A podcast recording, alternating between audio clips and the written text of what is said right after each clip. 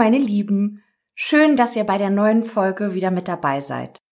Als Hauptquelle für die neue Episode hat mir das Buch von Heinrich Thies Hilferufe aus dem Folterkeller gedient, das ich euch gerne empfehlen möchte. Der Autor hat mit dem Buch ein umfangreiches Werk geschrieben, das alle Aspekte rund um unseren heutigen Fall beleuchtet, die ich natürlich nicht alle mit in den Podcast aufnehmen konnte. Bevor wir aber in den heutigen Fall einsteigen, möchte ich mich bei euch für eure ganzen lieben Nachrichten, Mails und Bewertungen bedanken. Ich hoffe, ihr findet auch diese Folge wieder informativ und danke fürs Zuhören.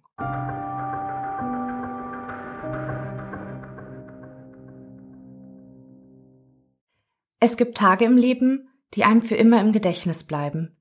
Tage, die einem auch noch Jahre später so präsent sind, als wären sie erst gestern gewesen. Sie fressen sich in das Gedächtnis ein und lassen einen nicht mehr zur Ruhe kommen. Der 12. März 1986 war so ein Tag für den 63-jährigen Kurt K. An diesem Tag verließ ihn seine Frau Hildegard. Nach 32 Ehejahren. Erst einen Tag zuvor war er mit seiner Frau von einer Urlaubsreise aus Forteventura zurückgekehrt. Als er an diesem 12. März am Abend nach Hause kam, waren die 61-Jährige und Dackel Donald verschwunden. Auf dem Tisch im Esszimmer lag ein Zettel mit einer kurzen Nachricht. Hab Arbeiten satt. Ich will nicht mehr arbeiten. Will nur noch leben. Im Urlaub ist mir klar geworden. Auf der Rückseite war zu lesen, Brief folgt. Herr K. verstand die Welt nicht mehr. Seine Frau hatte nie anklingen lassen, dass sie mit dem Gedanken spielte, ihn zu verlassen. Materiell führte das Ehepaar ein sorgenfreies Leben, dank des gut gehenden Pelzgeschäftes, das der Kirschner Herr K. betrieb. Klar, Streit kommt in den besten Familien vor, so auch bei Kurt und Hildegard. Aber es war nichts vorgefallen, das diese Entscheidung von Hildegard rechtfertigen würde. Herr K. schaute sich die kurze Nachricht nochmal genau an. Die Handschrift war eindeutig die seiner Frau. Aber der Satzbau wirkte seltsam. Und auch diese Rechtschreibfehler. Will mit V geschrieben, folgt mit großem F und K. Herr K. schaute sich im Haus um. Hildegard hatte nicht nur Dackel Donald, sondern auch einen Teil ihrer Kleidung, Pelze und Schmuckstücke mitgenommen. Ihr Führerschein und Personalausweis waren auch weg. Und 20.000 Mark, die das Ehepaar im Badezimmer hinter dem Spiegelschrank versteckt hatte. Der Schrank war förmlich aus der Wand herausgerissen worden, um an die Ersparnisse heranzukommen. Herr K. konnte sich eigentlich nicht vorstellen, dass seine Hilde dafür die Kraft hätte aufbringen können. Es vergingen zwei Tage, da traf ein Brief von Hildegard bei ihrem Ehemann ein. Abgestempelt wurde das Schreiben in Hamburg. Lieber Kurti, ich habe dich jahrelang gebeten, das Geschäft aufzugeben oder zu verkaufen. Aber du suchst immer neue Ausreden, um bei deinen Pelzen zu bleiben. Das wurde mir jetzt im Urlaub erst richtig klar. Nur 14 Tage im Warmen, das ist mir zu wenig. Ich will und kann nicht mehr arbeiten. Ich gebe dir noch eine Möglichkeit, benehme dich wie ein Mann, laufe nicht gleich zur Polizei, denn die kennt meine neue Adresse nicht. Bitte bleibe ganz ruhig und denke darüber nach. Verhalte dich ruhig, dann könnte es sein, dass meine Sachen mit mir plötzlich wieder im Haus sind. Sie ermahnte ihren Ehemann, bloß nicht die Presse, die Polizei oder gar Privatdetektive einzuschalten, um nach ihr suchen zu lassen. Auch bei der Hamburger Polizei ging eine handschriftliche Nachricht von Hildegard K. per Post ein. Ich bin keine Vermisste, lasen die Beamten. Man solle nicht nach ihr suchen. Ungewöhnlicherweise notierte Frau K. in dem Brief auch ihre Personalausweisnummer. Auch ihrer Schwester lässt Hildegard K. einen handschriftlich verfassten Brief zukommen. Unter anderem schrieb sie, wenn er die Polizei verrückt macht, bitte beruhige ihn. Bald bekam der verlassene Ehemann erneut Post von seiner Hilda. Wenn du mein Verschwinden weiter überall erzählst, komme ich gar nicht mehr nach Hause. Das ist unsere Sache. Las Kurt K. hier unter anderem.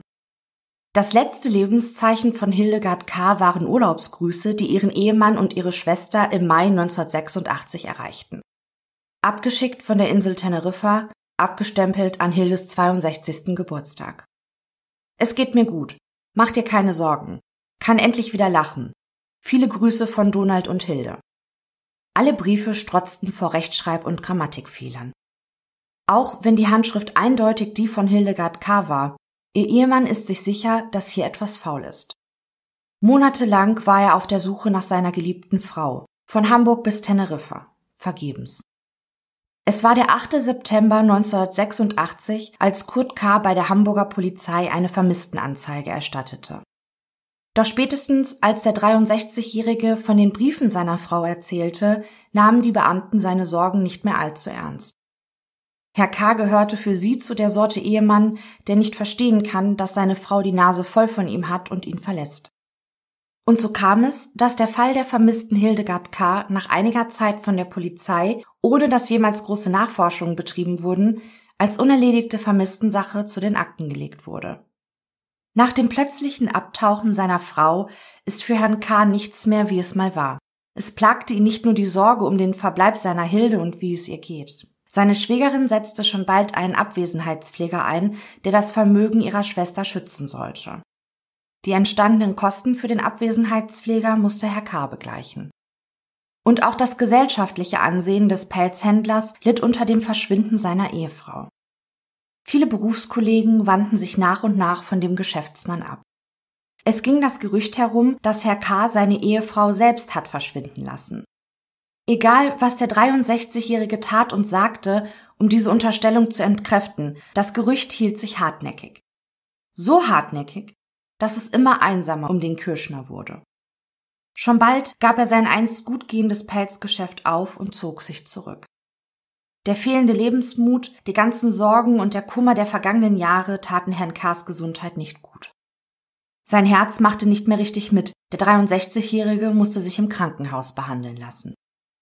Hier lernte Herr K. die Krankenhausangestellte Christa S. kennen. Sie war es, die ihm wieder Kraft und Zuversicht gab, die ihm dabei half, über das plötzliche Verschwinden seiner Frau Hildegard hinwegzukommen. Im Laufe der Zeit entwickelten Kurt K. und Christa S. eine tiefe Zuneigung zueinander.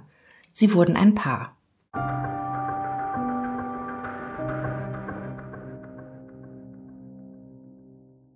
Es ist der 6. September 1991. Fünf Jahre sind vergangen, seit Hildegard K. von heute auf morgen von der Bildfläche verschwunden ist. Herr K. führt mit seiner Christa ein glückliches Leben. Sie hat ihn wieder geerdet, ihn zur Ruhe kommen lassen nach der nervenaufreibenden Suche. Kurt K. könnte es nicht besser gehen. Bis zu diesem Freitag. Die 53-jährige Krankenhausangestellte Christa ist nicht an ihrem Arbeitsplatz erschienen. Sie meldet sich aber telefonisch bei ihrem Arbeitgeber. Und auch ihr Sohn erhält einen beunruhigenden Anruf von seiner verwitweten Mutter. Sofort wird die Polizei eingeschaltet und eine Verhandlungsgruppe sowie eine Sonderkommission gebildet. Nachdem sich der Verdacht, dass Christa S. entführt wurde, erhärtet hat, zapfen die Ermittler das Telefon von Herrn K. an. Falls der oder die Entführer sich bei Kurt K. melden, können sie das Gespräch aufzeichnen und den Anruf zurückverfolgen. Und tatsächlich läutet das Telefon am späten Nachmittag. Herr K. nimmt mit zitternden Händen den Hörer ab. Am anderen Ende der Leitung ertönt eine piepsige Frauenstimme, die sich als vermeintliche Rechtsanwältin zu erkennen gibt. Wir haben Ihre Lebensgefährtin in unserer Gewalt. Wenn Sie möchten, dass sie wohlbehalten zu Ihnen zurückkehrt, müssen Sie 300.000 Mark zahlen. Nachfragen des ehemaligen Pelzhändlers übergeht die Anruferin, oft mit den Worten Okay, okay. Mit bebender Stimme sagt Herr K. der Unbekannten am Telefon, dass er schwer krank sei, sein Herz rase. Die angebliche Rechtsanwältin redet daraufhin beruhigend auf den Mann ein. Wenn er die 300.000 Mark bezahle, dann werde Christa nichts passieren. Keine Angst, da brauchen Sie sich keine Sorgen zu machen, beschwört sie ihn. Sowohl Herr K. als auch die Ermittler bezweifeln, dass es sich bei der Unbekannten tatsächlich um eine Rechtsanwältin handelt. Kein Jurist auf diesem Planeten würde sich für eine Lösegelderpressung einspannen lassen und sich dann auch noch zu erkennen geben. Kurt K. kommt die Stimme der Anruferin seltsam bekannt vor. Und er ist sich sicher, dass es nicht nur daran liegt, dass die Frau bereits einige Tage vor der Entführung von Christa bei ihm angerufen hat. Dieser Anruf war seltsam, denn die angebliche Anwältin wusste von seiner Hildegard. Sie gab vor, seine Ehefrau zu vertreten. Diese wolle nun endlich die Scheidung auf den Weg bringen. Die Anruferin bat Herrn K., mit einer Person sprechen zu können, der er vertraue. Herrn K. kam als erstes seine Christa in den Sinn, zumal sie schon als Anwaltsgehilfin gearbeitet hatte und sich mit solchen Angelegenheiten besser auskannte als er. Am Abend vor der Entführung rief die Rechtsanwältin erneut bei Kurt K. an. Sie wolle mit Christa S. sprechen. Herr K. reichte den Hörer an seine Lebensgefährtin weiter. Die Anwältin erzählte, dass Hildegard K.'s Pass abgelaufen sei. Dieser müsse nun aber dringend verlängert werden, denn Frau K. habe vor, ins Ausland zu verreisen. Christa S. fragt die Anruferin daraufhin nach einem Lebenszeichen oder einer Vollmacht der vermissten Frau. Doch statt einer Antwort bekam Christa ein Besetzzeichen zu hören. Die angebliche Rechtsanwältin hatte einfach aufgelegt. Nun macht sich Herr K. große Vorwürfe. Wahrscheinlich hat er dafür gesorgt, dass der oder die Entführer überhaupt erst auf seine engste Vertrauensperson aufmerksam geworden sind. Und nun ist Christa verschwunden, entführt. Die Ermittler geben die Aufnahme des Gespräches zwischen Kurt K. und der unbekannten Anruferin zur Analyse einem Stimmensachverständigen des Bundeskriminalamtes. Seiner Ansicht nach gehört die Stimme zu einer etwa 50 Jahre alten Raucherin. Die Beamten legen Kurt K. etliche Fotos von Frauen aus seinem engen und entfernten Bekanntenkreis vor. Teilweise rauchen diese Frauen, manche von ihnen aber auch nicht. Manche sind um die 50 Jahre alt, manche teils deutlich jünger oder älter. Doch ohne Erfolg. Herr K. kann keiner der Frauen auf den Bildern die Stimme der unbekannten Anruferin zuordnen. Die Rechtsanwältin hatte angekündigt, dass sie sich wieder melden würde, um Kurt K. mitzuteilen, wie die Lösegeldübergabe stattzufinden hat. In der Zwischenzeit hat Herr K. die 300.000 Mark schon durch seine Hausbank bereitstellen lassen. Doch die Anwältin meldet sich nicht mehr bei ihm. Bei Christas Sohn hingegen ruft die Unbekannte dann an. Es ist die Rede davon, dass das Geld eventuell auf dem Friedhof Ohlsdorf deponiert werden soll, doch konkretere Bedingungen nennt sie noch nicht. Christa S. ist bereits seit genau einer Woche in der Gewalt ihrer Entführer, als das Unfassbare passiert und es zu einer dramatischen Wendung der Geschichte kommt. Es ist der Abend des 13. September 1991, als eine tränenüberströmte Frau mittleren Alters mit zerzausten Haaren und verschmutzter Kleidung die Polizeiwache in Hamburg-Langenhorn betritt. Es ist die entführte Christa S. Die 53-Jährige erzählt ihre Geschichte, die durchaus etwas abenteuerlich anmutet.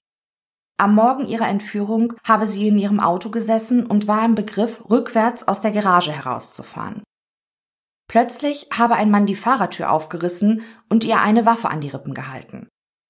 Erst später wird sich herausstellen, dass es sich dabei nicht um eine Pistole, sondern um einen Elektroschocker handelte.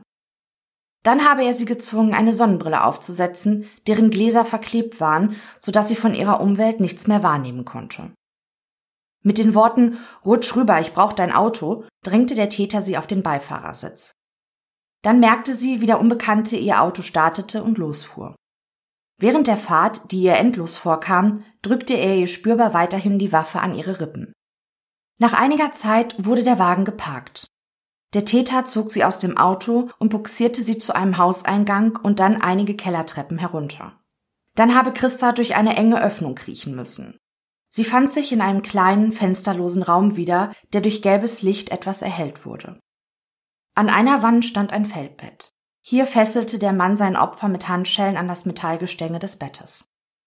Dann zwang er die Entführte, bei der Krankenhausverwaltung anzurufen und sich für den heutigen Tag krank zu melden. Im Anschluss habe sie ihren Sohn anrufen und ihm von ihrer Entführung und der Lösegeldforderung erzählen müssen. Und der Täter zwang sie, Briefe an ihren Lebensgefährten und ihren Sohn zu schreiben. Die Texte gab ihr der Entführer immer vor. Auch Tonbandkassetten habe sie besprechen müssen. Als der Mann sie allein in dem kleinen Raum zurückließ, stellte er ihr noch Wasser und Lebensmittel auf ein kleines Tischchen. Nach ihrer ersten Nacht in Gefangenschaft brachte ihr der Entführer am nächsten Morgen gar warmen Kaffee, Mineralwasser und belegte Brötchen. Er habe ihr auch gesagt, dass er ein guter Entführer sei und ihr aus diesem Kabuff heraushelfen wolle. Manchmal sei er auch wirklich ganz nett gewesen, doch seine Stimmung konnte auch schnell umschlagen und dann konnte er richtig böse werden. So habe er ihr zum Beispiel einmal Polaroid-Fotos gezeigt, die unter anderem eine nackte Frau mit gefesselten Händen zeigten, die an einem Haken hing. Christa S. berichtet, dass sie versucht habe, sich ihre Angst nicht anmerken zu lassen, denn sie habe bemerkt, dass das ihren Führer errege. Getrunken habe sie in ihrer Gefangenschaft nur aus Flaschen, die noch nicht geöffnet waren. Gegessen habe sie meist frisches Obst, vor allem Äpfel. Auf jeden Fall nur Nahrungsmittel, in die ihr der Entführer nichts reinpanschen konnte. Die Aufkleber der Äpfel habe sie heimlich auf die Wand hinter dem Feldbett geklebt, um beweisen zu können, dass sie sich hier aufgehalten hatte. Der Entführer habe ihr auch Kreuzworträtsel und einen Kugelschreiber gebracht. Mit dem Stift konnte sie sich dann sogar die Seriennummer und die Marke der Handschellen, mit denen sie gefesselt wurde, auf ihr Mieder notieren. Auch habe er einige Dinge über sich erzählt, zum Beispiel, dass er gerne tauchen und in Südamerika nach verborgenen Schätzen suchen würde. Seine Ehefrau würde in Spanien leben und für die Mafia arbeiten. Und er vertraute ihr an, dass er an die Macht der Sterne glaube und sich eingehend mit Astrologie beschäftige. Wahrscheinlich, resümiert Christa S., seien es auch die Sterne gewesen, die ihr geholfen haben, aus der Gefangenschaft zu entkommen. Die Beamten werden natürlich stutzig ob dieser seltsam anmutenden These. Die Entführte erklärt es ihnen. Der Täter habe sich ständig Rat von seinem Astrologen geholt. Und der habe ihm gegen Ende ihrer Gefangenschaft gesteckt, dass seine Sterne gar nicht gut für ihn stünden und dass es Probleme geben könnte. Es ist bereits nach Mitternacht, als der bekannte Rechtsmediziner Professor Dr. Klaus Püschel auf dem Polizeipräsidium eintrifft. Er hat Bereitschaftsdienst und wurde von den Kriminalbeamten herbeordert.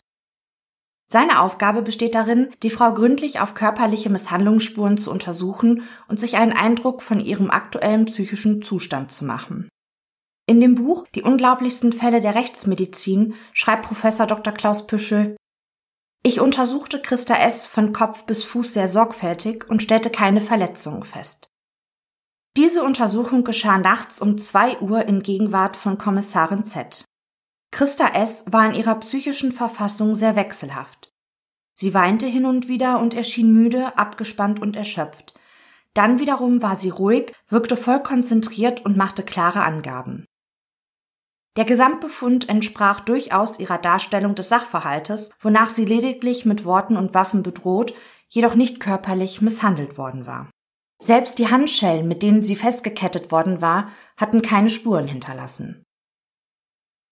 Als sei die Entführung und die ständige Angst, ob sie die Gefangenschaft überleben würde, nicht schon traumatisch genug, muss Christa S. nun eine weitere schlimme Erfahrung machen. Die Kriminalbeamten scheinen der 53-Jährigen ihre geschilderten Erlebnisse nicht zu glauben. Das schließt die Frau aus den Fragen, die ihr die Polizisten stellen. Es scheint, als glaubten die Kriminalisten, dass sie alles nur vorgetäuscht, vielleicht sogar gemeinsame Sache mit dem Täter gemacht habe. Als Kurt K. am Morgen des 14. September 1991 von seiner Lebensgefährtin berichtet bekommt, was ihr zugestoßen war, wird der Mann hellhörig. Er erinnert sich an seinen ehemaligen Kirschner-Gesellen, dem er 1972 die Meisterprüfung abnehmen sollte. Allerdings hielt er nicht sonderlich viel von dem Prüfling, hatte ihn Herr K., damals Mitglied der Prüfungskommission, doch beim Schummeln erwischt. Er hatte probiert, ein schon fertiges Stück in die Prüfung einzumogeln. Herr K. ließ den Prüfling durchfallen. Aber er erinnert sich, dass dieser Mann sich vor einigen Jahren einen Atombunker hat bauen lassen zur Zeit des Kalten Krieges keine Seltenheit.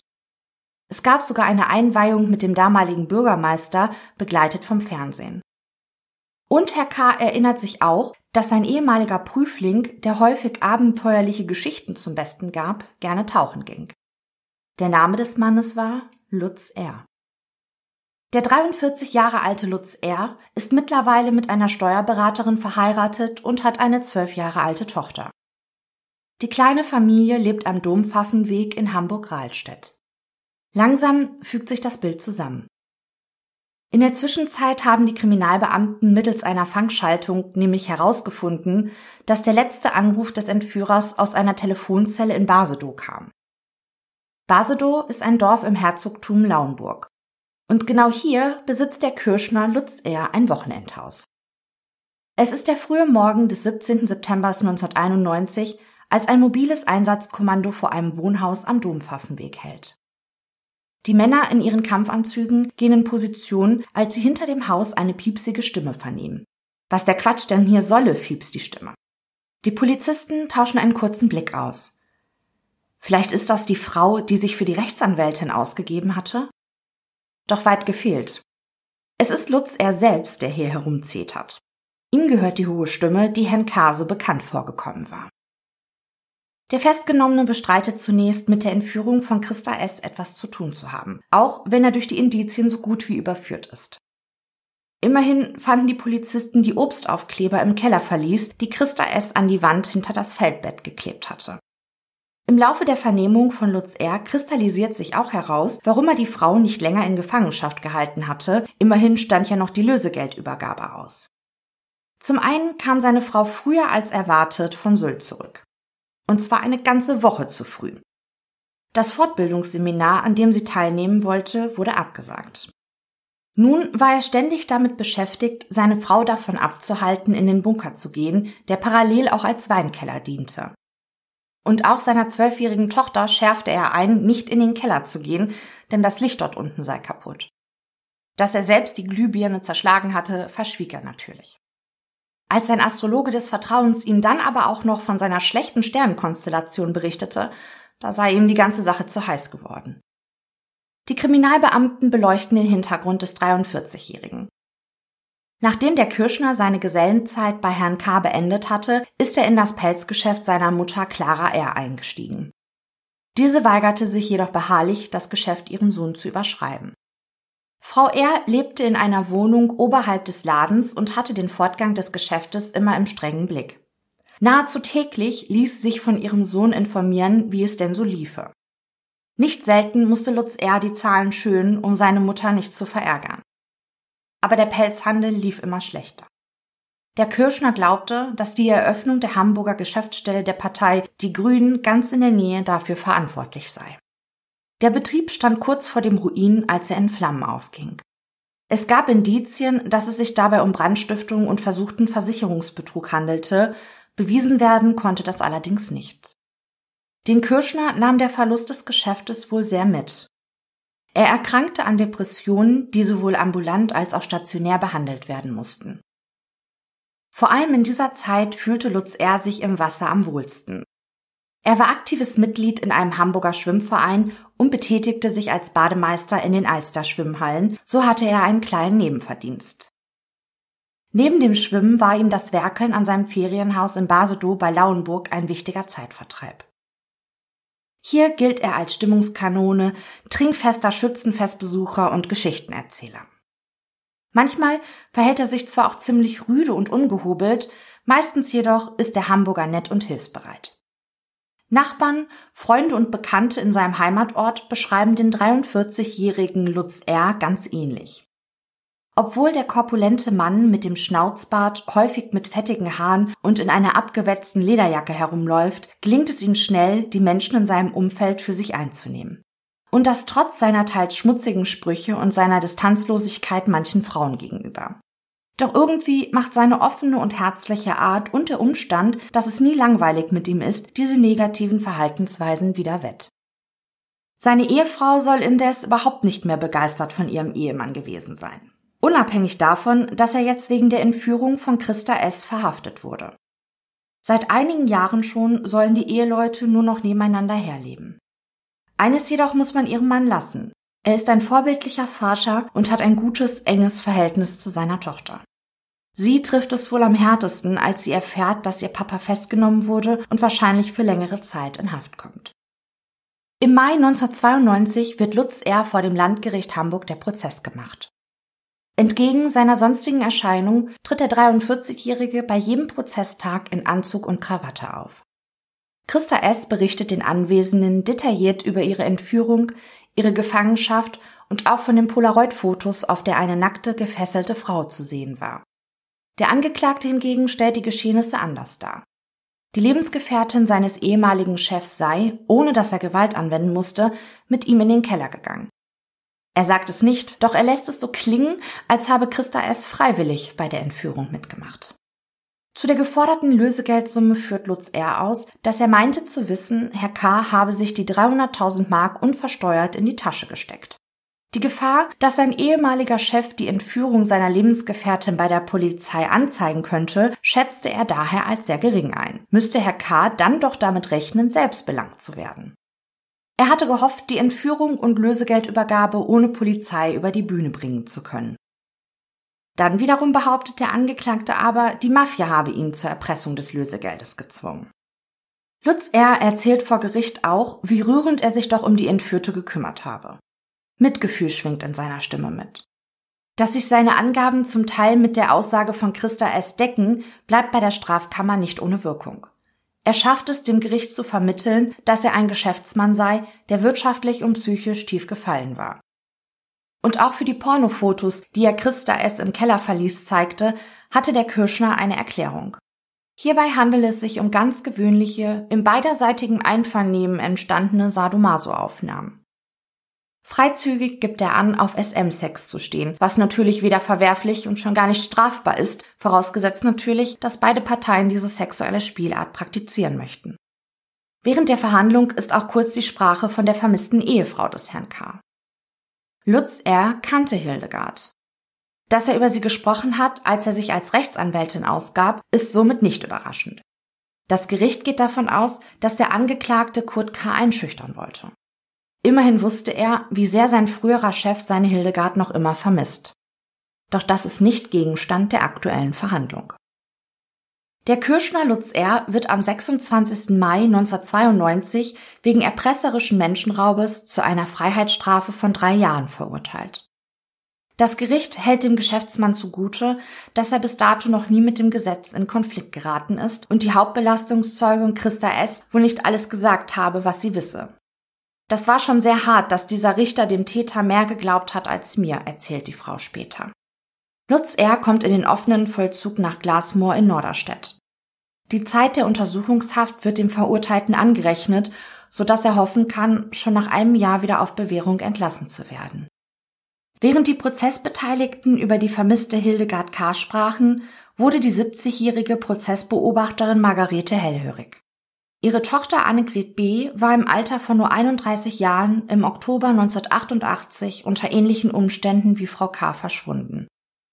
Es gab keinerlei Anzeichen, dass Annegret aus ihrem Leben ausbrechen wollte, ganz im Gegenteil. Und wie bei Herrn K. trafen auch bei Margarete Briefe und Karten von ihrer Tochter per Post ein. Annegret B. schrieb, sie habe einen neuen Mann kennengelernt und wolle mit ihm gemeinsam die Welt bereisen. Dementsprechend reagierten auch die Beamten, als Margarete bei der Polizeiwache Hamburg-Wandsbek eine Vermisstenanzeige erstatten wollte. Ihre Tochter sei erwachsen und könne selbst entscheiden, wo und mit wem sie leben möchte. Die Polizei habe da keinen Handlungsspielraum, auch wenn die Situation für die Mutter unbegreiflich sei. Margrets Gefühl sagte ihr schon damals, dass Lutz eher etwas mit dem Verschwinden ihrer Tochter zu tun haben könnte. Denn Lutz R. war eng mit dem Ex-Mann von Annegret befreundet gewesen. Der Kirschner war sogar Trauzeuge auf der Hochzeit ihrer Tochter gewesen. Wie der Angeklagte war auch Annegret eine begeisterte Schwimmerin. Manchmal konnte man als Außenstehender den Eindruck gewinnen, dass der Kirschner der jungen Frau hinterherliefe.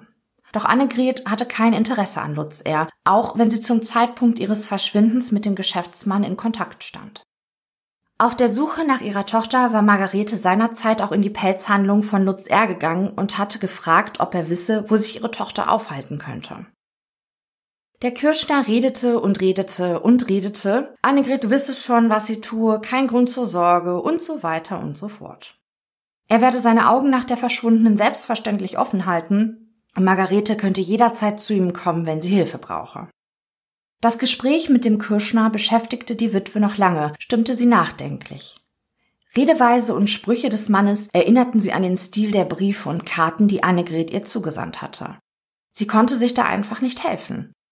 Als sie die Polizei mit ihrem Verdacht konfrontierte, erntete sie nur Unglaube. Warum sollte der so etwas machen? Beruhigen konnte sie ihr Besuch auf der Polizeiwache jedoch nicht. Ihr ungutes Bauchgefühl wurde sie nicht los.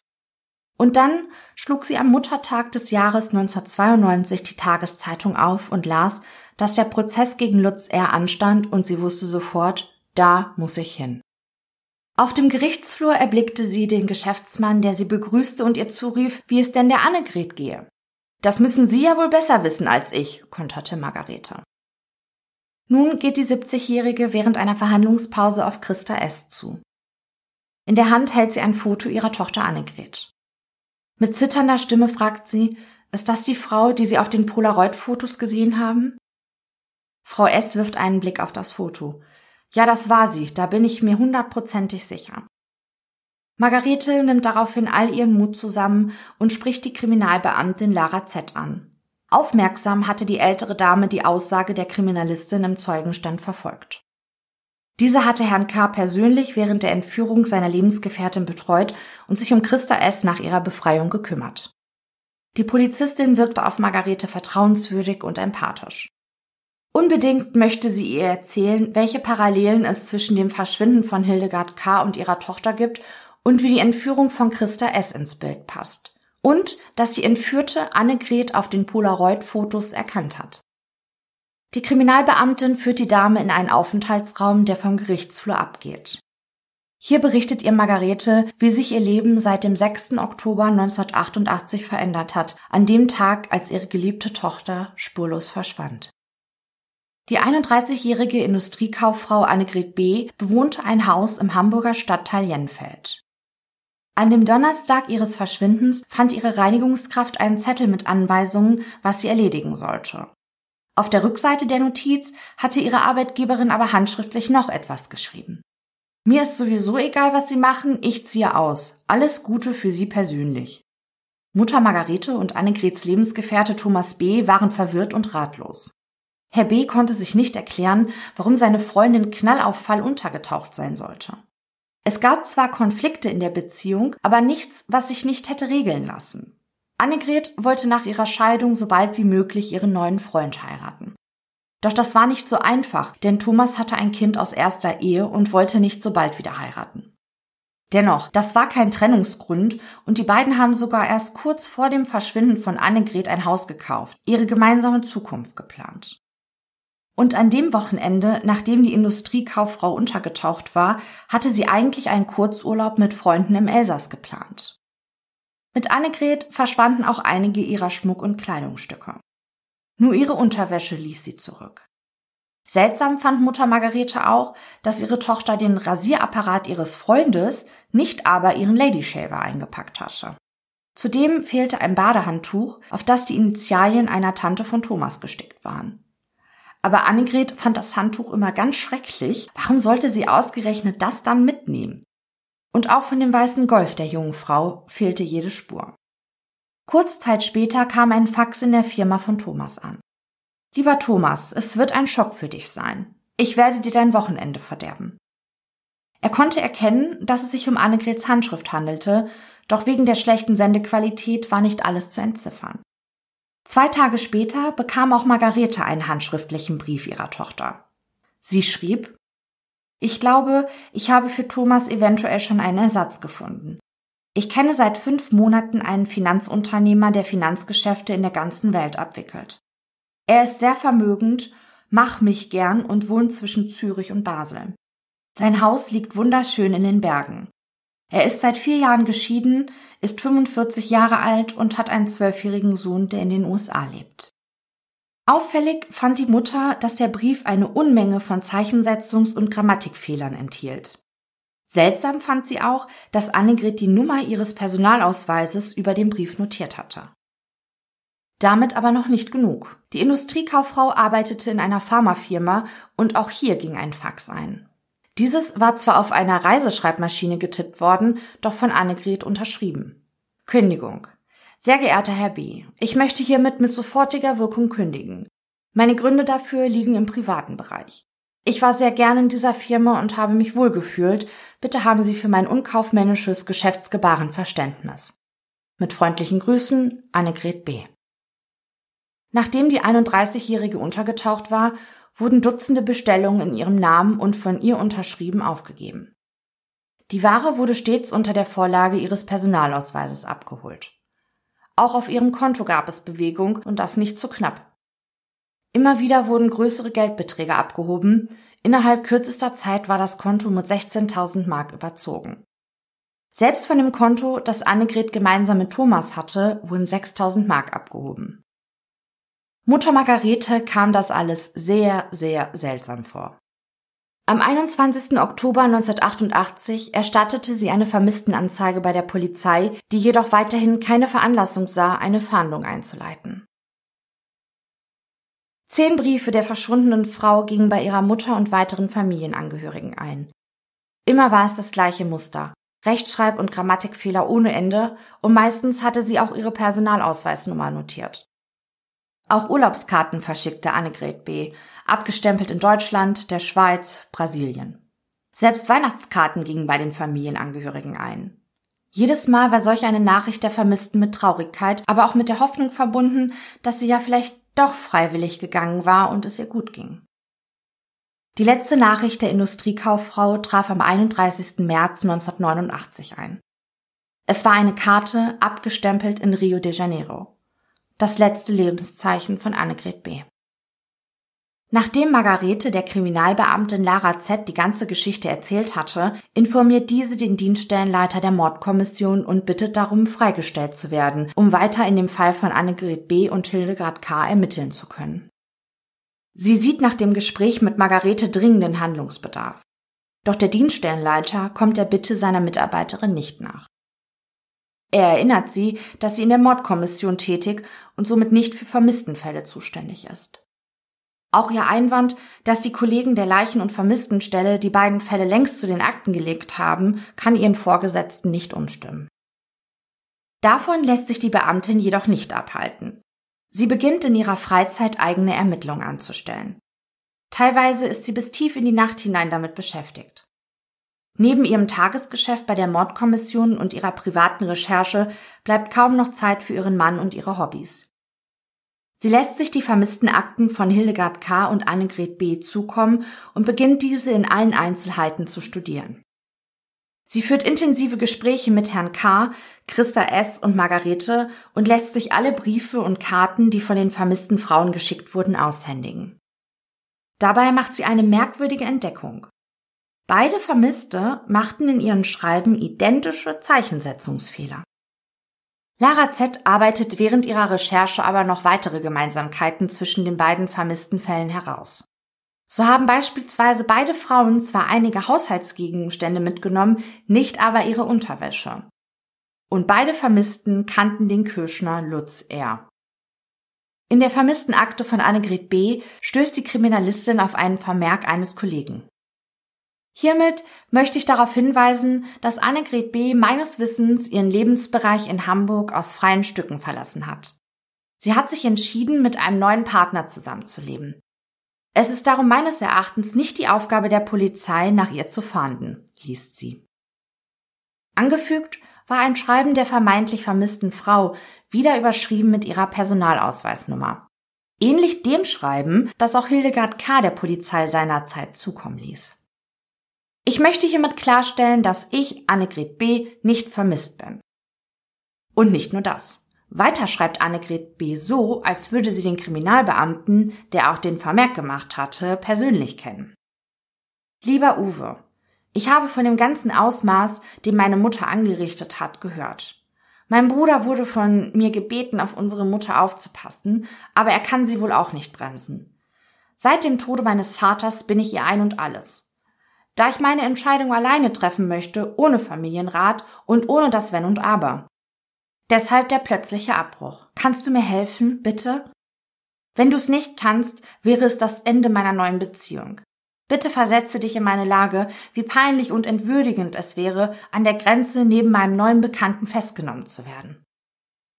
Lara Z. hatte bereits von dem Kriminalbeamten Uwe S. während ihrer Gespräche mit Annegrets Mutter und dem Ex-Mann der Vermissten gehört.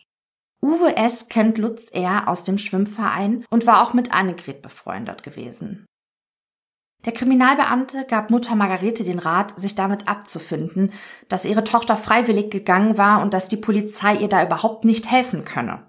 Uwe S. gab der Familie diesen Rat aber nicht nur wegen der Briefe und Karten von Annegret. Er hatte auch ein Gespräch mit Lutz R. geführt, der ihn dafür in sein Haus nach Hamburg-Rahlstedt eingeladen hatte. Hier hatte der Kirschner dem Kriminalbeamten berichtet, dass er sich mit Annegret B. getroffen und dass diese ihm gesagt habe, dass sie von ihrer Familie in Ruhe gelassen werden wolle. Unbestreitbar handelt es sich bei den Briefen und Karten um die Handschriften von Hildegard K. und Annegret B. Aber Lara Z. zweifelt immer mehr daran, dass die Texte auch tatsächlich von ihnen stammen. Die Kriminalbeamtin gibt die gesammelten Werke an einen Schriftsachverständigen des Landeskriminalamtes. Dieser bestätigt nochmal die Vermutung von Lara Z. Die Handschriften passen zu den Frauen, Stil und Satzbau jedoch nicht. Der Experte rät der Frau, die Schriftstücke einem renommierten Sprachwissenschaftler von der Universität Hamburg zukommen zu lassen. Gesagt, getan. Doch die Auswertung zieht sich hin. Es ist der August des Jahres 1992, als Lara Z. ihre Recherchen auf 400 Seiten zusammengefasst hat und die Staatsanwaltschaft einschaltet.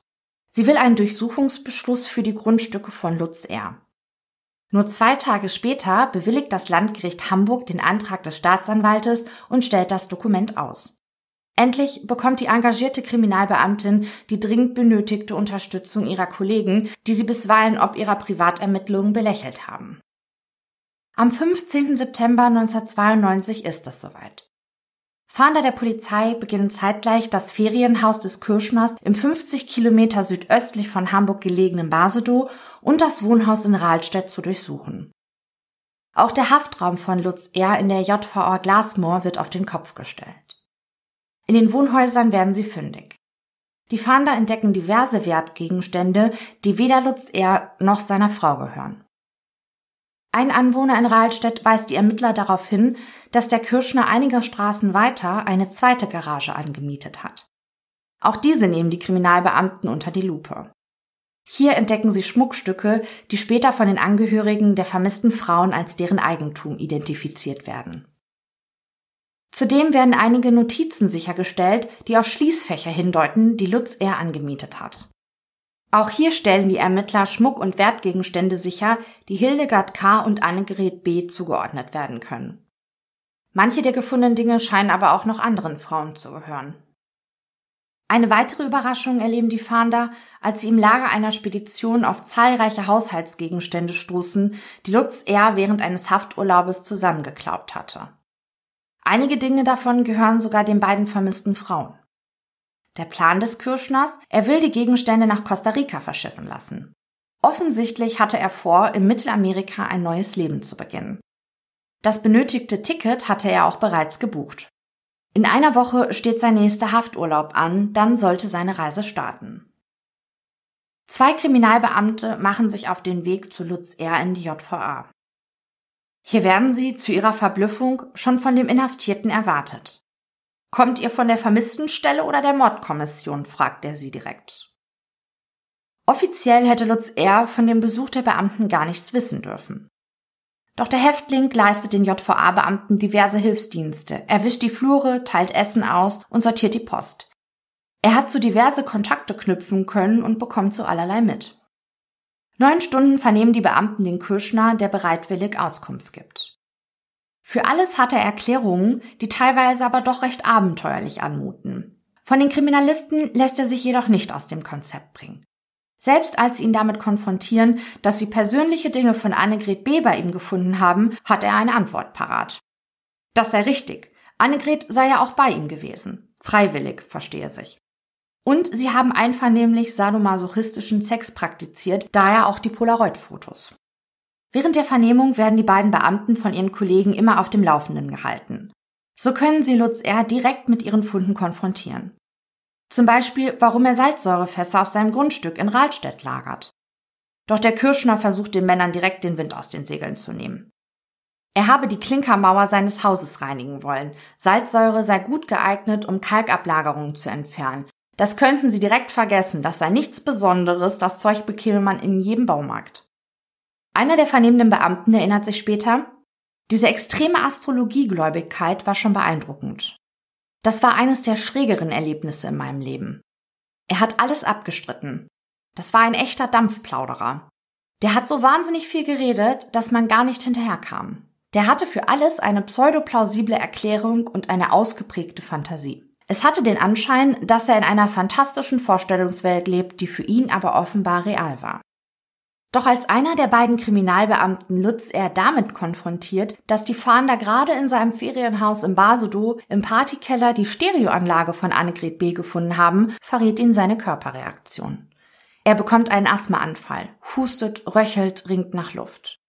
Erst einige Sprühstöße seines Inhaliersprays ermöglichen es dem Mann, seinen Körper wieder unter Kontrolle zu bekommen. Er streitet zwar weiterhin ab, etwas mit dem Verschwinden der beiden Frauen zu tun zu haben, doch für die Kriminalisten hat ihn seine Körperreaktion entlarvt. Nach der Durchsuchung beider Grundstücke und der Vernehmung des Kirschners wird die sogenannte Mordbereitschaft zur Soko 92-4 umfunktioniert. Die 92 steht für die Jahreszahl, die 4 für die vierte gebildete Sonderkommission des laufenden Jahres. Die Soko-Mitglieder finden auch heraus, wo der weiße Golf von Annegret B. abgeblieben ist. Sie ermittelten die Fahrzeugdaten und ließen sich über das Kraftfahrtbundesamt die Namen der letzten Fahrzeughalter geben. Das Auto hatte nach dem Verschwinden der 31-Jährigen mehrmals den Besitzer gewechselt. Die Kriminalbeamten verfolgen Kauf für Kauf zurück und befragen die ehemaligen Halter, wann und von wem sie den Golf gekauft hatten. Einer der ehemaligen Käufer gibt an, er habe den Wagen von dem Besitzer eines Pelzgeschäftes in Hamburg-Wandsbek erstanden. Unter mehreren Porträtaufnahmen identifiziert der Mann im Bruchteil einer Sekunde den Kirschner Lutz R. Mittlerweile waren sogar Blankoschecks aufgetaucht, die Annegret nach ihrem Verschwinden unterschrieben hatte. Die Staatsanwaltschaft erwirkt am 21. September 1992 einen neuen Haftbefehl gegen Lutz R., der jetzt des Mordes an Annegret B. verdächtigt wird. Ein bis dato einmaliges Vorgehen in der Hamburger Kriminalgeschichte, denn bis zu diesem Zeitpunkt gab es noch keine Leiche. Die Arbeit der Soko 92.4 läuft derweil weiterhin auf Hochtouren. Sie entdecken immer mehr Schließfächer mit Unmengen von Schmuck, Krügerrand-Goldmünzen, Tonbandkassetten und sogar Zahngold. In einem der Schließfächer befindet sich ein Schmuckstück mit der Gravur KK. Es ist der Ehering von Hildegard. Viele der Wertgegenstände können ihren ursprünglichen Besitzern jedoch nicht zugeordnet werden. Zudem stoßen die Kriminalbeamten auf ein Konto, das seinerzeit von einem Freund für Lutz R. eröffnet wurde. Darauf 20.000 D-Mark.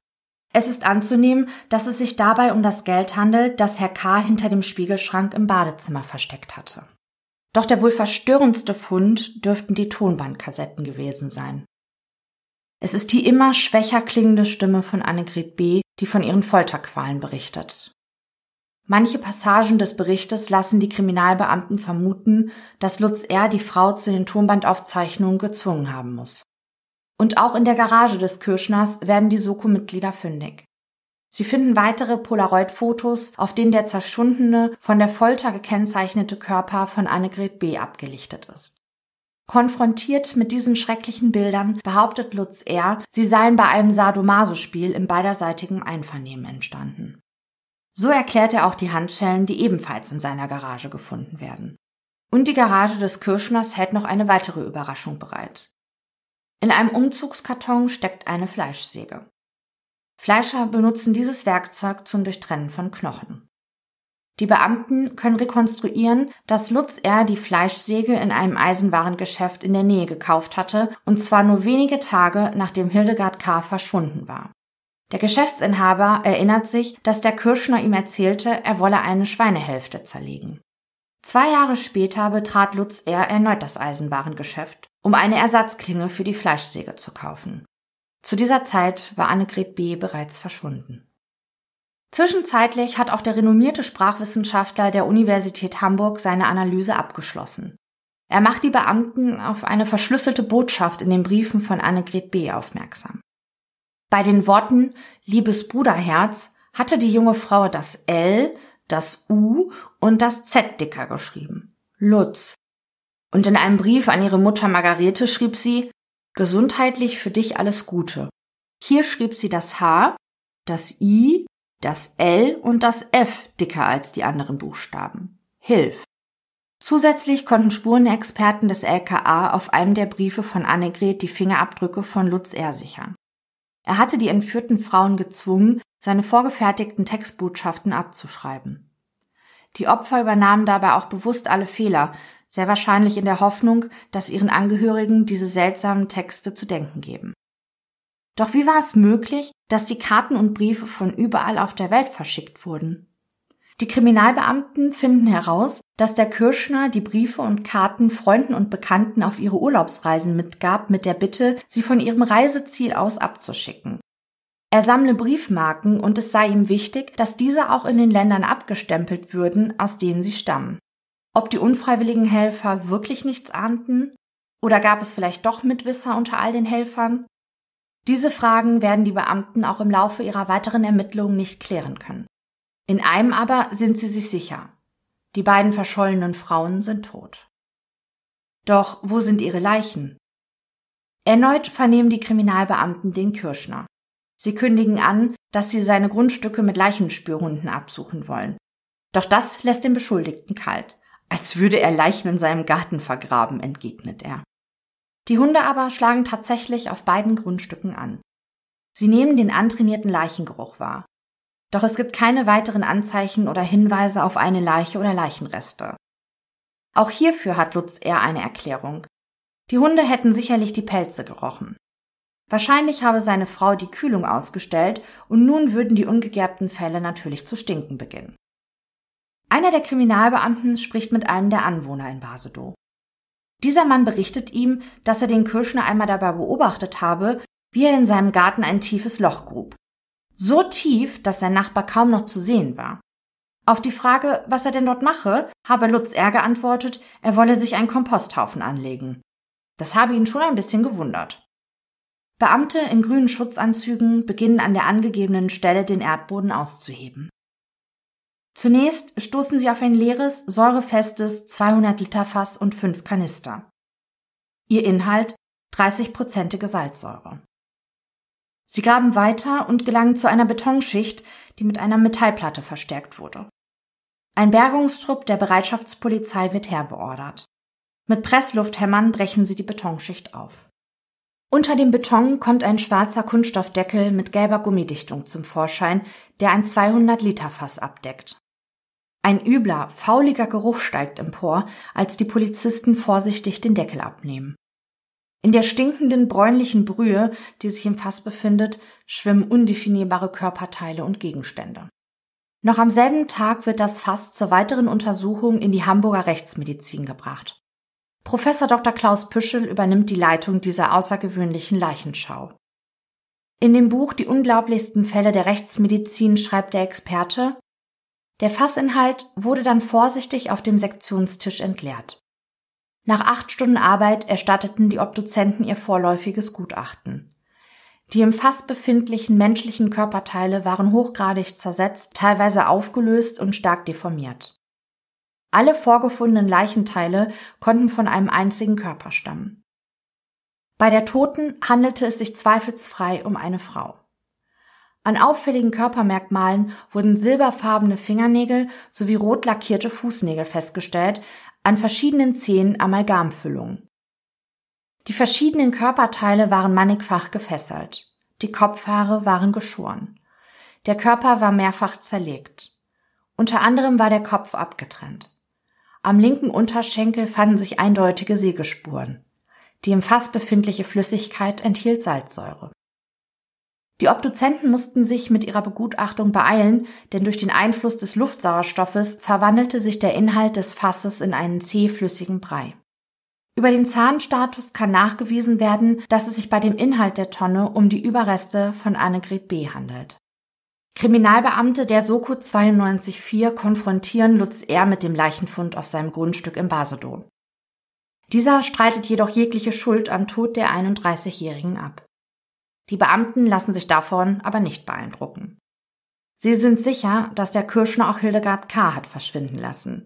Unbedingt wollen sie auch ihre Leiche finden. Die erfahrenen Kriminalisten üben Druck auf den Mann aus. Wenn Sie uns nicht sagen, wo wir die Leiche von Frau K. finden, werden wir Stein für Stein Ihres Ferienhauses abtragen und das Grundstück auf links drehen, drohen sie ihm. Und tatsächlich, die Ansage zeigt Wirkung. Lutz R. zeigt den Polizisten, wo sie fündig werden. Es ist der 4. Dezember 1992, als die Beamten ein weiteres Säurefass vergraben im Erdreich unter einer 80 Zentimeter dicken Betonschicht auf dem Grundstück des Kirschners in Hamburg-Rahlstedt freilegen. Auch dieses Fass wird umgehend in die Hamburger Rechtsmedizin gebracht. Wieder leitet Professor Dr. Klaus Püschel die Leichenschau. Dazu schreibt er auszugsweise, das jetzt untersuchte Fass ähnelte dem ersten. Allerdings zeigte sich der Fassinhalt, nachdem er auf dem Sektionstisch ausgebreitet war, als nur noch schwer definierbare Masse. Die Obduzenten stellten folgende Diagnose. Organreste, die eindeutig menschlicher Provenienz waren. Dies konnte insbesondere mit absoluter Sicherheit von erhaltenen Hirnstrukturen, Großhirn und Kleinhirn gesagt werden. Es konnte nicht festgestellt werden, ob es sich um die Überreste eines Mannes oder einer Frau handelte. Der gesamte Fassinhalt wurde letztlich ausgeschlemmt und durchgesiebt. Dabei wurden Zahnfüllungen und Zahnkronen aus Amalgam und Gold festgestellt, darunter eine typische sogenannte Ringdeckelkrone. Eine Reihe weiterer Utensilien im Säurefass war besser definierbar. Zum Beispiel wurden diverse Plastiktüten vorgefunden, Bausand, Steinwolle, Pinnnadeln, eine Holzklammer, eine Metallzwinge, eine Kabelschelle aus Hartplastik sowie diverse Bänder. Man grübelte später in der Gerichtsverhandlung darüber, ob mit diesen Utensilien Fesselungen vorgenommen wurden und ob mit den Klammern, Zwingen und Nadeln Hildegard K. gemartert wurde. Über den Zahnstatus und der Besonderheiten der Zahnkronen kann die Identität der Leiche im zweiten Säurefass sicher geklärt werden. Es handelt sich um die Überreste von Hildegard K. Natürlich stützt sich die Presse auf diesen außergewöhnlichen Kriminalfall. Er mordete nur, wenn seine Frau im Urlaub war. Wie viele Leichen hat er im Keller? Sex und Salzsäure. Krippo spricht von Jahrhundertfall, sind nur einige der Schlagzeilen, die bundesweit auf den Titelblättern der Zeitungen prangen. Daraufhin meldet sich die 68-jährige Gisela T. bei der Kripo. Sie will ihr Schweigen nun brechen, sich nicht mehr von ihrer Angst beherrschen lassen. Sie berichtet dem Beamten, dass sie seinerzeit Klientin von Seiferts Frau war, die ja Steuerberaterin ist. Der Kirschner wusste also, dass die Frau Geld hatte. Er bot sich als Anlageberater an und empfahl ihr, gemeinsam in die Schweiz zu fahren, um ihr Kapital hier steuerfrei und gewinnbringend anzulegen. Als sie eines Tages zu Lutz R. in sein Haus nach Rahlstedt kam, um die weiteren Schritte zu planen, zwang er sie in den Atombunker und forderte eine hohe Lösegeldsumme von ihr. Das Glück der Frau? Der Astrologe des Kirschners teilte ihm mit, dass seine Sterne nicht gut für ihn stünden. Er ließ die Frau daraufhin wieder unversehrt aus ihrem Verlies, ohne auf das Lösegeld zu bestehen. Gisela T. entschied sich, die Entführung nicht bei der Polizei anzuzeigen.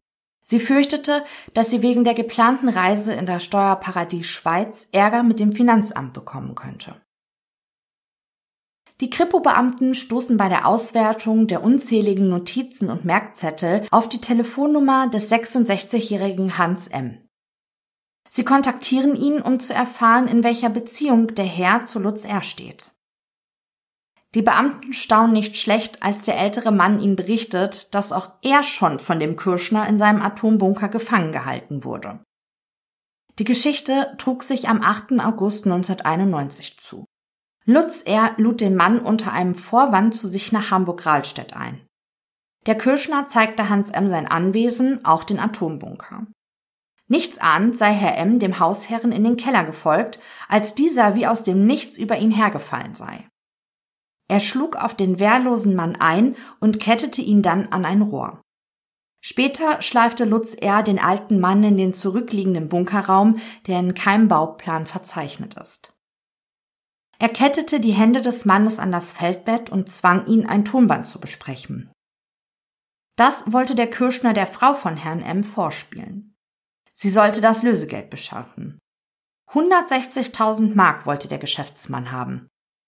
Doch Herr M. habe sich geweigert. Seine Frau sei herzkrank. Solch eine Nachricht könne er ihr nicht zumuten. Und überhaupt, so viel Geld können das Ehepaar ohnehin nicht locker machen. Hans M. berichtet den Kripo-Beamten, wie der Kirschner immer und immer wieder den Bunker verließ, um sich astrologischen Rat zu holen. Doch scheinbar haben die Sterne nicht gut für den Kirschner gestanden. Es ist halb drei in der Nacht, als Lutz R. sich weinend mehrfach bei dem Mann entschuldigt und ihn aus der Gefangenschaft entlässt. Die Kriminalbeamten fragen Herrn M., warum er den Vorfall nicht zur Anzeige gebracht habe. Er sei einfach froh gewesen, da raus zu sein. Es sei ja auch nichts passiert. Dann beginnt der alte Mann zu weinen. Doch vor allem, sagt er, sei ihm die ganze Sache fürchterlich peinlich. Im Januar 1995 beginnt vor dem Landgericht Hamburg der Prozess gegen den Kirschner Lutz R. Auch während der Verhandlung gibt der Angeklagte die abenteuerlichsten Geschichten zum Besten. Seine Ausführungen bieten Stoff für eine eigene Podcast-Folge. Der Vorsitzende Richter fasst das Verhalten von Lutz R. in seiner Urteilsbegründung später ganz treffend mit dem Satz zusammen, erklärt haben sie viel, aufgeklärt nichts. Am Ende des Tages hat der Angeklagte mehr zu seiner Verurteilung beigetragen, als jeder Zeuge es hätte tun können. Zusammenfassend kann man sagen, dass Lutz R. im Fall von Hildegard K. aussagt, dass die ältere Dame ihren Mann verlassen wollte, weil sie sich nur als dessen Putzfrau gefühlt habe. Freiwillig sei sie mit Dackel Donald zu ihm gekommen. Als sie die Straße überquerte, sei der Hund angefahren worden. Mit dem blutenden Tier auf dem Arm sei die aufgeregte Frau K. dann die Kellertreppe in seinem Haus in Rahlstedt hinuntergestürzt. Wahrscheinlich habe sie sich das Genick gebrochen, auf jeden Fall war sie sofort tot. Der Kirschner sei in Panik geraten, auch aus Angst vor seiner strengen Mutter. Er stopfte die Leiche der Frau in ein Fass und lagerte sie neben den Kanistern mit der Salzsäure. So sei ihm dann auch die Idee gekommen, die Leiche in der Salzsäure aufzulösen. Er habe sich einen Tauchanzug und eine Tauchermaske aufgesetzt, um sich vor den giftigen Dämpfen zu schützen. Um eine plausible Erklärung für sein Tun zu haben, schmiss er noch einige Dinge zu der Frauenleiche ins Fass. Sollten ihn neugierige Nachbarn beobachten und ansprechen, so hätte er sagen können, dass er mit der Salzsäure Müll vernichten würde. Im Fall von Annegret B. soll es sich laut dem Angeklagten um einen Saunaunfall gehandelt haben. In seiner ersten Version spielt ein Arzt aus Südamerika eine Rolle, der für die Organmafia arbeitet. In der Sauna im Ferienhaus in Basedow hätten sie zu dritt Sexspiele gemacht, als Annegret B. ohnmächtig geworden sei. Was dann passiert sei, wisse Lutz er nicht mehr, der Arzt habe ihm irgendein Beruhigungsmittel gegeben. Später habe ihm der Doktor berichtet, dass die junge Frau an Kreislaufversagen gestorben sei. Der Mediziner habe ihre Leiche zersägt und in einer Regentonne im Garten vergraben. Lutz R. habe sich gewundert, dass der Arzt der Frau keine Organe entnommen habe. Er erklärte sich diesen Umstand aber so, dass der Doktor wahrscheinlich kein Besteck und keine Kühltasche dabei hatte. Der südamerikanische Arzt konnte trotz aller Bemühungen der Kriminalbeamten übrigens nicht ausfindig gemacht werden. Dann erzählt der Angeklagte eine andere Version. Er habe Annegret B. heimlich die Urwalddroge Burundanga in ihr Getränk gemischt. Der Kirschner sei verrückt nach der jungen Frau gewesen, denn sie sei die einzige, die ihn mit der Peitsche so richtig habe bearbeiten können. Nun hatte Lutz R. aber vor, nach Südamerika auszuwandern und wollte die junge Frau überreden, dass sie mit ihm Deutschland verlässt. Mit dem Burundanga-Gemisch wollte der Angeklagte Annegret B. gefügig machen und sie so lange in seinem Atomschutzbunker einsperren, bis sie der gemeinsamen Auswanderung zustimme. Dann bekam die Gefangene jedoch einen starken Husten und so habe Lutz R. sich entschieden, mit ihr in die Sauna zu gehen, damit ihre Bronchien sich wieder öffnen können. Wie üblich habe er die junge Frau gefesselt. Dann wollte er Oralverkehr erzwingen. Annegret B. jedoch habe ihm in seinen Penis gebissen. Kurz und kräftig reingehackt, hätte die Frau. Der Kirschner habe vor Wut und Schmerz dann die Kontrolle über sich verloren und auf Annegret B. eingeschlagen. Dann sei er aus der 110 Grad erhitzten Sauna herausgegangen, um seine Wunde am Penis zu versorgen. Als er zurückkehrte, sei die 31-Jährige bereits tot gewesen. Wie schon die Leiche von Hildegard K. habe er dann den Leichnam von Annegret B. in einem Fass mit Salzsäure gestopft und im Garten seines Ferienhauses vergraben. Noch heute, ganze acht Jahre nach dem Vorfall, sei die Verletzung noch immer nicht ganz verheilt und schmerze. Der Vorsitzende Richter beauftragt den Rechtsmediziner Professor Dr. Klaus Püschel erneut. Dieser kann jedoch keinerlei Bissverletzungen am Geschlechtsteil des Kirschners feststellen. Es bleibt zu vermuten, ob Lutz R. diese Version des Tatablaufs nur deshalb so schildert, um den Tatvorwurf des Mordes abzuwenden. Denn der hier geschilderte Ablauf wäre eine Körperverletzung mit Todesfolge. Das Strafmaß für solch eine Tat ist deutlich niedriger. Der Kriminalkommissar Uwe S. ist ebenfalls einer der fast 200 Zeugen, Gutachter und Sachverständigen, die während des Prozesses aussagen. Nun weiß man, dass Annegret B. mit sehr hoher Wahrscheinlichkeit noch gelebt hat, als der Kriminalkommissar sich von Lutz R. in dessen Wohnung über dem Folterkeller überzeugen ließ, dass die junge Frau freiwillig abgetaucht sei. Zwar sei ihm das alles ziemlich komisch und obermerkwürdig vorgekommen, doch intern ist bekannt, dass der 39-Jährige maßgeblich dazu beigetragen hatte, dass nach dem Verschwinden von Annegret B. nicht weiter nachgeforscht und die vermissten Sache eingestellt wurde. Der psychiatrische Gutachter diagnostiziert bei Lutz R. eine schwere seelische Abartigkeit, in Form einer sadomasochistischen Fehlentwicklung bei voller Steuerungsfähigkeit. Zumindest sei er dann voll steuerungsfähig, wenn er nicht von seinem sexuellen Trieb beherrscht würde. Andernfalls bestünde schon die Möglichkeit, dass er die beiden Frauen in einem Sexualrausch tötete.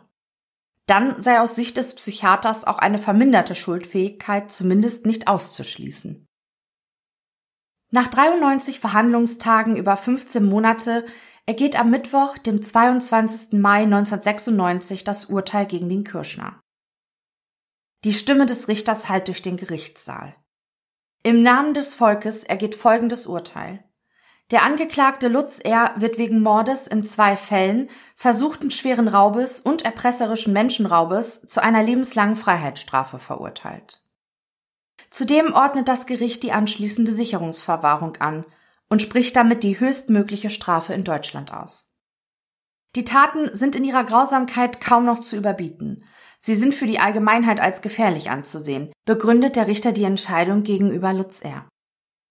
Anders als bei Annegret B. sieht das Gericht bei der Tötung von Hildegard K. ein Motiv aus sexuellen Gründen als nicht erwiesen an, kommt aber zu der Überzeugung, dass der Kirschner die 61-Jährige aus Habgier und zur Verdeckung einer Straftat ermordete. Der Angeklagte nimmt das Urteil regungslos entgegen. Lutz R. kommt in die Justizvollzugsanstalt Fuhlsbüttel, auch Santa Fu genannt.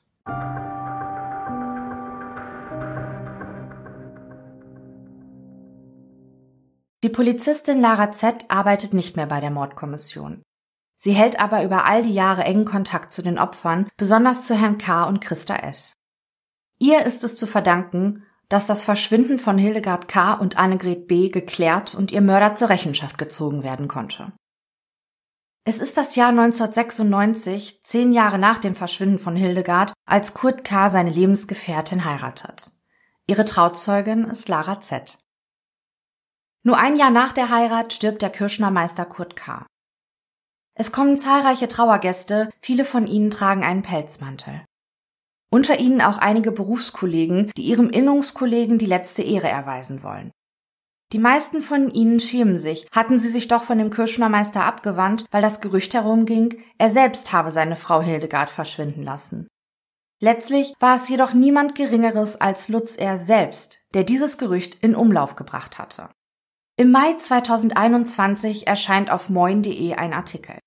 Amazon plane die Geschichte von Lutz R., der von den Medien häufig auch der Säurefassmörder genannt wird, in einer sechsteiligen Serie mit dem Titel German Crime Story gefesselt zu verarbeiten. Lutz R. ist mittlerweile 73 Jahre alt und sitzt immer noch in Santa Fu. Er bleibt dabei. Hildegard K. und Annegret B. seien durch Unfälle ums Leben gekommen.